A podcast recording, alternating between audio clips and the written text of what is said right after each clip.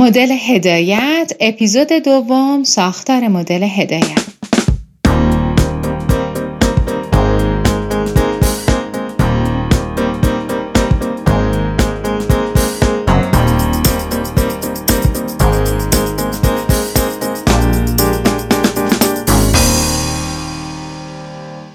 دوست من سلام شما رو به شنیدن قسمت دوم از اپیزود دوم فصل اول پادکست صوتی کتاب مسیرنمای پیشرفت مدیریت کووید 19 دعوت می‌کنم.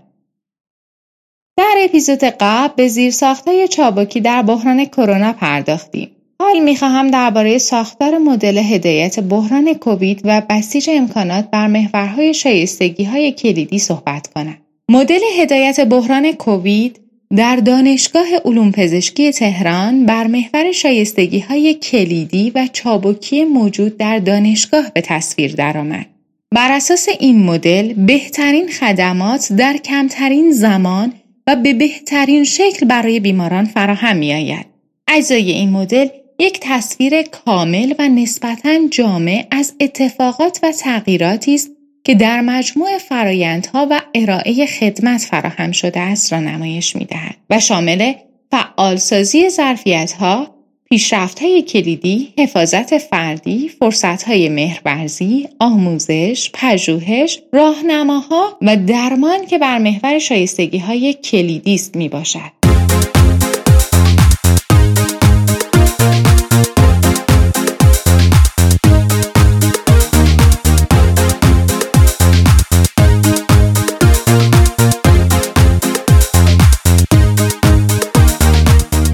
واحدهای مختلف دانشگاه با کسب تجارب مثبت و منفی در وهله اول برخورد با بحران برنامه ریزی لازم برای فعالسازی ظرفیت ها را انجام دادند.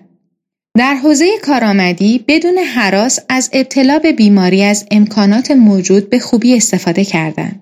در این جهت دانشگاه به سرعت زیرساخت موجود در حوزه مجازی را به کار گرفت. در بود آموزش کادر پزشکی لحظه به لحظه یاد می گرفت و آن را انتقال می‌داد. گسترش آموزش مجازی کمک بزرگی به استادان و پرستاران و کادر درگیر مراقبت از بیماران کرد. در این زمینه تحول دیجیتالی در تولید و تدوین محتوا در دانشکده مجازی شکل گرفت و تولید محتوای متناسب با نیاز بخشها و واحدها انجام شد. که بخشی از آن برای آموزش و آگاهی رسانی عمومی تنظیم و آموزش به بیماران و خانواده آنان در ارتباط با بیماری و مراقبت در منزل نیز انجام شد. مشارکت و همکاری بین رشته ای از های کلیدی در مدیریت بیماری کووید 19 است. زیرا این بیماری در مرحله اول یک تابلوی عفونی دارد و در ادامه باید های دیگر مشارکت کند. و این یکی از زیباترین تجلی های همکاری های تخصصی بود که در این صحنه به ظهور رسید و سبب یک پارچگی در ارائه خدمات بیماران شد.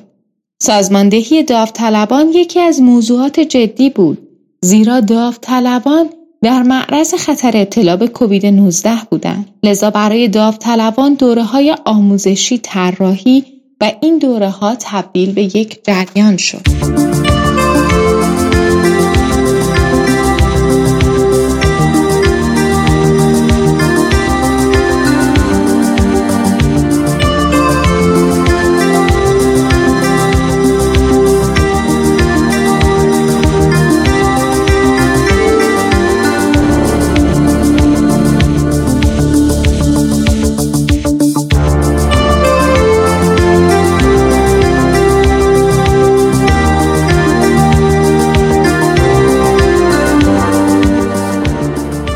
حفاظت فردی هم موضوع جدی است. در ماهای اول و موجهای بعدی کادر پزشکی مبتلا می شدن و بعد از کامل شدن مراحل مراقبتشان به خدمت برمیگشتند.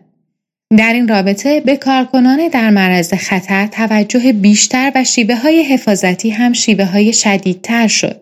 استادان دانشگاه شیوه نامه های جهانی را سریع بومی و به شیوه نامه های قابل اجرا تبدیل کردند. و در این پدیده هم خلاقیت و نوآوری شکل گرفت. از جمله موفقیت این دوران هدایت حامیان بود چون زمینه را برای توسعه مهرورزی فراهم کرد. در این فرایند حضور و اشتیاق حامیان یک اشتیاق مضاعف در کارکنان درمانی ایجاد کرد و به اعتماد به نفس و روحیه تیمی بیمارستان ها بسیار کمک کرد. سازماندهی مدل های مواجهه با بیماری کووید و درمان آن با مشارکت معاونت درمان، معاونت آموزشی و سایر معاونت ها شکل گرفت و در بیمارستان ها الگوی مواجهه و درمان، تدوین و همچنین در حال توسعه است. فعالیت های غیر کرونایی با شیوه نامه های منسجم و یک پارچه نیز از موضوعات مهم در این دوران است تا بیماران بدون اینکه نگران باشند مراحل درمانشان را انجام دهند. مدل های مراقبت در منزل و مدل مراقبت در قرنطینه نیز از دیگر موضوعات مهمی بود که طراحی شد. در این بخش هم تحول عظیم در مراقبت سالمندان در آسایشگاه کهریزک شکل گرفت. اینها نمونه هایی است که در دانشگاه و معاونت بهداشت دانشگاه توانست تحول عظیمی را در اندازه جهانی برای خود داشته باشد. توجه به پژوهش از مباحث جدی است که نمونه های آن مثل بحث فرمولاسیون داروهای جدید زمینه تولید را در بسیاری از موارد فراهم کرد. همچنین با توسعه پژوهش های کاربردی در زمینه نیازهای پایه بهداشتی اقلامی مانند ماسک، ضد کننده ها و غیره توسط اعضای هیئت علمی و پژوهشگران تولید شد که در این بین بعضی از طراحی ها سریع به نتیجه رسید.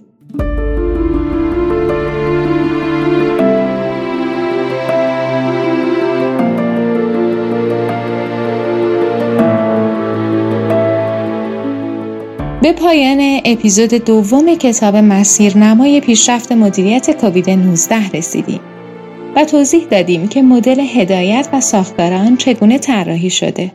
در اپیزود بعدی می‌خواهم در خصوص مدیریت بحران و روزهای اول همهگیری صحبت کنم.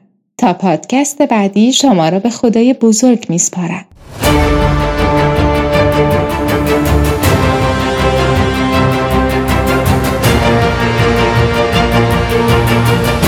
این پادکست در استدیوی شفای روابط دانشگاه علوم پزشکی تهران تهیه شده است.